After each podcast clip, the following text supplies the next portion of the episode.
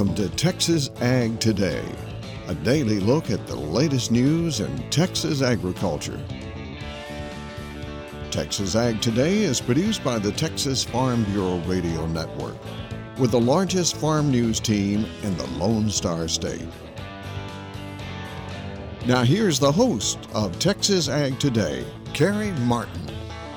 Hello, Texas. We've got another week rolling, so jump on in with me. Buckle up and let's take a ride around the Lone Star State as we cover the most important industry in this greatest state in the nation. Texas agriculture. In the news today, Mexico is our top agricultural trading partner here in Texas, so it's vital that we protect the flow of agricultural goods back and forth across the border. We'll check in with South Texas Congressman Henry Cuellar to see what he's doing to protect the flow of trade goods across the border. I'll have that story to kick off today's show. My name is Kerry Martin. I'm your host, along with the largest and most experienced farm news team in the Lone Star State. And we're all standing by to bring you the latest news in Texas agriculture. From the piney woods of East Texas to the rocky ranges of the Trans-Pecos, and from the Panhandle down to the Rio Grande Valley. Texas A&M AgriLife is launching a new way to reach out to ag producers in the Texas High Plains. I'm James Hunt, and coming up on Texas Ag Today, we'll talk about the virtual sessions AgriLife will begin offering soon. Texas sheep producers are receiving very good prices for their animals at auction facilities. I'm Tom Nicoletti, and I'll have that story on Texas Ag Today. Here in the Central Texas Blackland region, it feels like fall. This is Dr. Shane McClellan, and I'll have more from Waco. We'll have those stories plus Texas wildlife news and a complete look at the markets all coming up. Mexico is a very important market for Texas farmers, and keeping that flow of agricultural trade across the border needs to be a priority. South Texas Congressman Henry Cuellar recently sent a letter to the U.S. ambassador to Mexico asking him to uphold the agriculture provisions in the U.S. Mexico Canada trade agreement. Basically, what we were saying was that we got to make sure that we keep the markets open uh, between the U.S. and Mexico, not only in the ag, and I know I did talk to Secretary Vilsack about some ag issues uh, dealing with Mexico. There's a, issues, you know, we always talk about Mexico and immigration and drugs and what happens at the border. But there are some things happening in Mexico that I think we need to pay attention uh, with this administration uh, that they have there, and we got to make sure that we try to keep our markets as open as possible. Cuellar collaborated on the letter with West Texas Congressman August Pfluger and Senators John Cornyn and Ted Cruz. Temperatures are getting cold across Texas, and that increases the chance of prussic acid poisoning in cattle.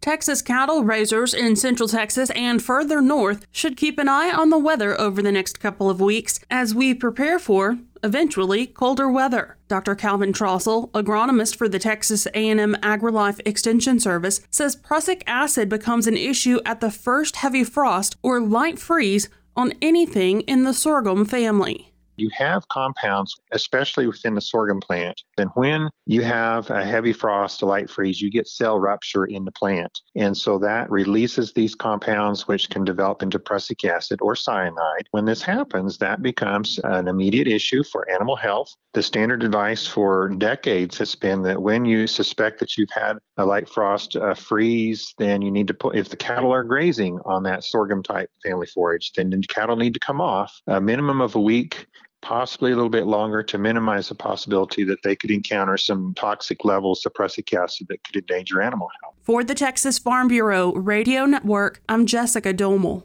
Wheat planting is wrapping up all across Texas. Jacob Richburg is a pioneer field agronomist based in Plainview. Most of our wheat planting is completed. We are still planting some wheat here behind cotton as we're pulling cotton out. Uh, but overall, most of our wheat has been planted. And while conditions have been dry for getting wheat planted this fall, Richburg says his area has been fortunate. We've had some good October rains. We had uh, inch to two and a half inch rain, depending on where you were at, give us some good soil moisture and help get a good stand of wheat. Jacob Richburg with Pioneer in the Texas Panhandle. The Texas A&M AgriLife Extension Service is launching a new way to reach out to farmers and ranchers on the Texas High Plains. James Hunt tells us it involves virtual outreach. Texas A&M AgriLife is launching a new way to provide information to farmers and livestock producers in the Texas High Plains. AgriLife Regional Program Leader Danny Nusser says beginning next month, there will be short educational sessions made available through the use of Zoom. The first such session will be December 9th at 10 a.m. with AgriLife weed scientist Peter Dotray as the presenter.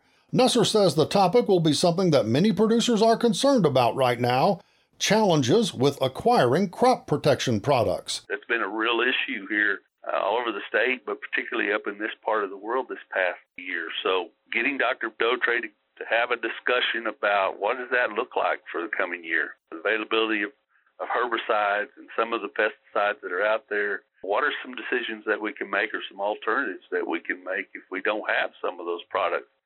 And so, what I really want to do is just monthly take a topic like that, have a little conversation or education about it, and then have some discussion. And that's discussion that Nusser says will include taking questions from producers who have joined the session. If you're interested in participating in that December 9th session with Dr. Dotray, you will need to obtain a registration link.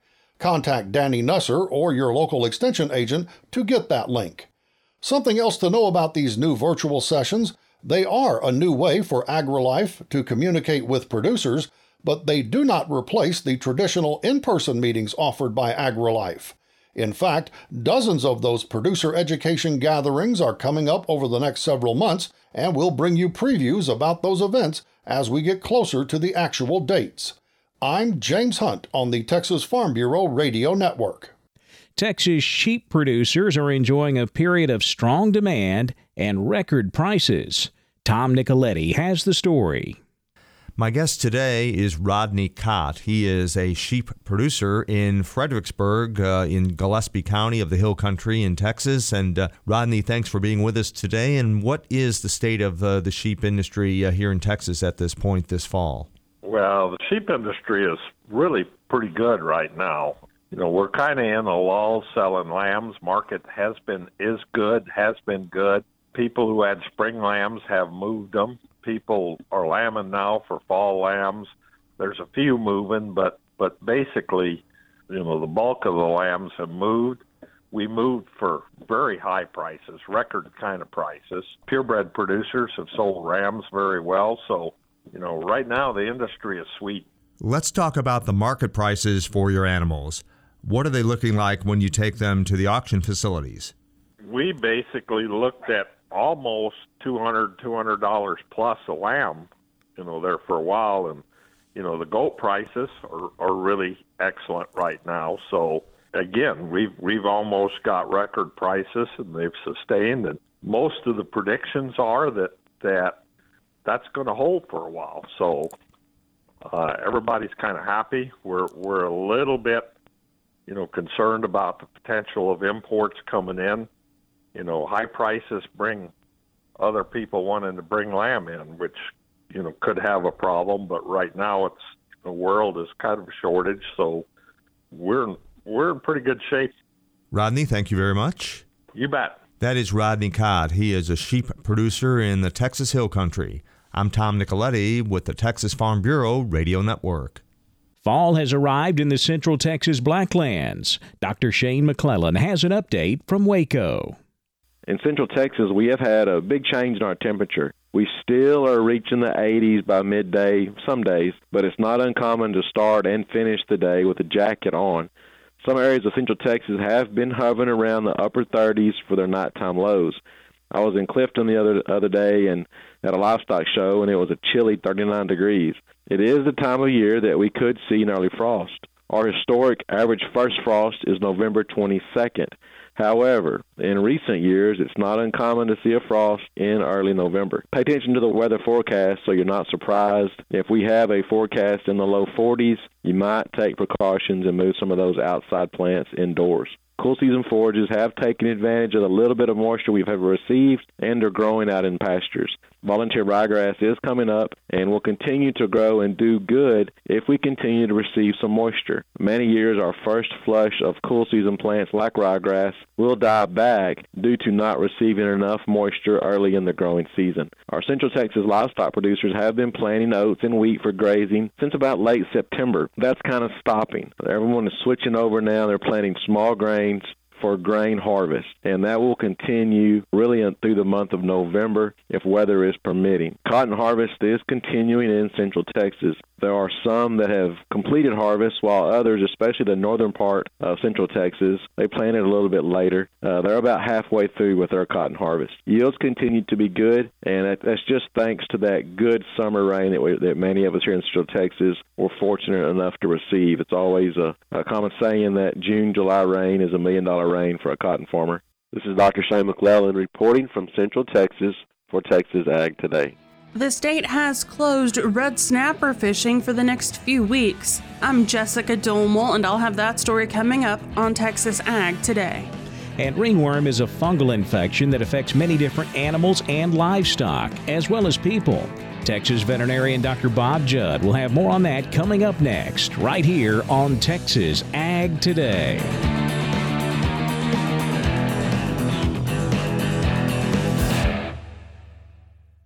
When we moved to Texas, we were like fish out of water. We didn't know anyone in our neighborhood until our Texas Farm Bureau insurance agent came to the house. She was so helpful and reassuring, a friendly face with that Texan hospitality I'd heard about. When we purchased a Texas Farm Bureau insurance policy, we knew we were making the right choice. We knew our family would be protected. Visit Texas Farm Bureau Insurance today at tfbinsurance.com to find an insurance agent who's a true neighbor. Coverage and discounts are subject to qualifications and policy terms and may vary by situation. We're keeping you informed on everything happening in Texas agriculture on Texas Ag Today. Ringworm is a fungal infection that affects many different animals and livestock, as well as people. Dr. Bob Judd tells us these types of infections are on the increase. And it seems we are seeing an increase in ringworm in dogs and cats at our practice. Although I'm not sure why, it is always important to consider ringworm when your pet has a skin condition with a hair loss and inflamed skin. However, there are other conditions that can have similar lesions as bacterial infection of the skin can also have a ring of inflammation and hair loss. Because of this, it is important to have your pet examined by a veterinarian and tests sent off to the lab to determine if ringworm is involved or is there another infection causing the skin disease. A skin lesion occurs in dogs called an epidermal collarette, and it commonly resembles ringworm, and the treatment for the two diseases is completely different. Even your vet cannot determine the type of infection without testing in many cases. And since humans can be infected, it is important to know the type infection that is present. To make the diagnosis even more difficult, cats can carry ringworm and transmit it to people or other animals and not show any symptoms themselves. So if anyone in your family develops ringworm, cats may be the origin of the infection, although it could also be another person. Animals get blamed for transmitting lots of diseases when that may or may not be the case. Like in most cases, getting the diagnosis correct is critical, and trying over the counter treatments without a diagnosis is likely to be ineffective. There are topical treatments and systemic treatments for ringworm, and sometimes both are required. And don't forget that environmental decontamination is a major part of preventing recurrence of ringworm infection. I'm Dr. Bob Judd on the Texas Farm Bureau Radio Network. The state has closed red snapper fishing for the next few weeks. Jessica Domel tells why in today's Wildlife Report. Due to potential overfishing two years ago, Texas anglers won't be able to catch and keep any red snapper for the next few months. According to the Texas Parks and Wildlife Department, in June of 2019, anglers took advantage of calm offshore conditions in early June and caught red snapper at a higher rate than the year before. This caused the department to close the federal red snapper season earlier than originally planned, but snapper fishing in state waters was allowed to continue. The following year, in 2020, the National Marine Fishery Service, which allows the Texas Parks and Wildlife Department to establish the opening and closing dates of red snapper season, notified the state that it possibly exceeded its annual allotment of red snapper. After an intensive review, the state was notified that anglers had exceeded the allotment poundage of red snapper by about 62,000 pounds. As a result, the National Marine Fishery Service says that red snapper poundage has to be paid back. The state filed a lawsuit challenging the Marine Fishery Services rule and the methodology it used to calculate the amount of red snapper catches in Texas. Robin Riechers, TPWD's Coastal Fisheries Division Director, says that per the agreement with the Marine Fisheries Service, it is now time for the department to address those overages in order to preserve as many days as we can for red snapper fishing in 2022. Red snapper fishing in state waters, which is traditionally open year round, will remain closed now until January of 2022. Red snapper fishing in federal waters will remain closed until the summer of 2022. For the Texas Farm Bureau Radio Network, I'm Jessica Domel. So, how did the markets kick off the week on Monday? Jessica will be back with a complete look at the livestock, cotton, grain, energy, and financial markets coming up next. Keep it right here on Texas Ag Today.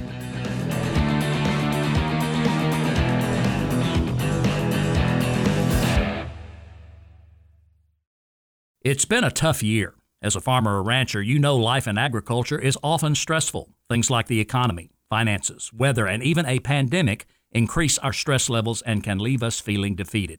With a demanding workload, it seems that there isn't room for the soft stuff, like talking about feelings. Yet, talking about the hard times can be one of the best ways to manage this stress. Although we can't always control or choose our circumstances, we can control and choose how we respond to them. Sometimes that response looks like asking for help. Some would say the best quality of a farmer or rancher is their independent spirit. But what is agriculture without its community? A force of helpers, neighbors, extension, Farm Bureau members, friends, counselors, and pastors. We are stronger together. Find someone you can talk to. Find the help you need. The Southwest Ag Center is working with the Texas Department of Agriculture to identify stress assistance and resources. Visit swagcenter.org slash stress to learn more. We're giving you the market information you need on Texas Ag Today. It was an interesting start to the week for our commodities. Most commodities opened the week lower, but they certainly didn't all end that way. Live cattle ended the day mostly higher on demand from packers for fed cattle. December live cattle were down 35 cents to 131.77. February live cattle were up 22 cents to 136.32. April live cattle up 7 cents to 139.97. Feeder cattle were mostly higher Monday as packers are searching for inventory and paying higher prices for it. November feeder cattle were down 32 cents to 155.92. January feeder cattle were up 75 cents to 158.47. March feeder cattle were up 70 cents to 159.87. Box beef was lower, choice down $1.40 to 282.90, select down 92 cents to 268.61. Now let's check the livestock auctions. We're walking the pens with Larry Marble. Jody Fry had a cattle sale at producers in Cargyle, San Angelo on Thursday. Sounds like they doubled up and caught up and had a full house of buyers, right, Jody?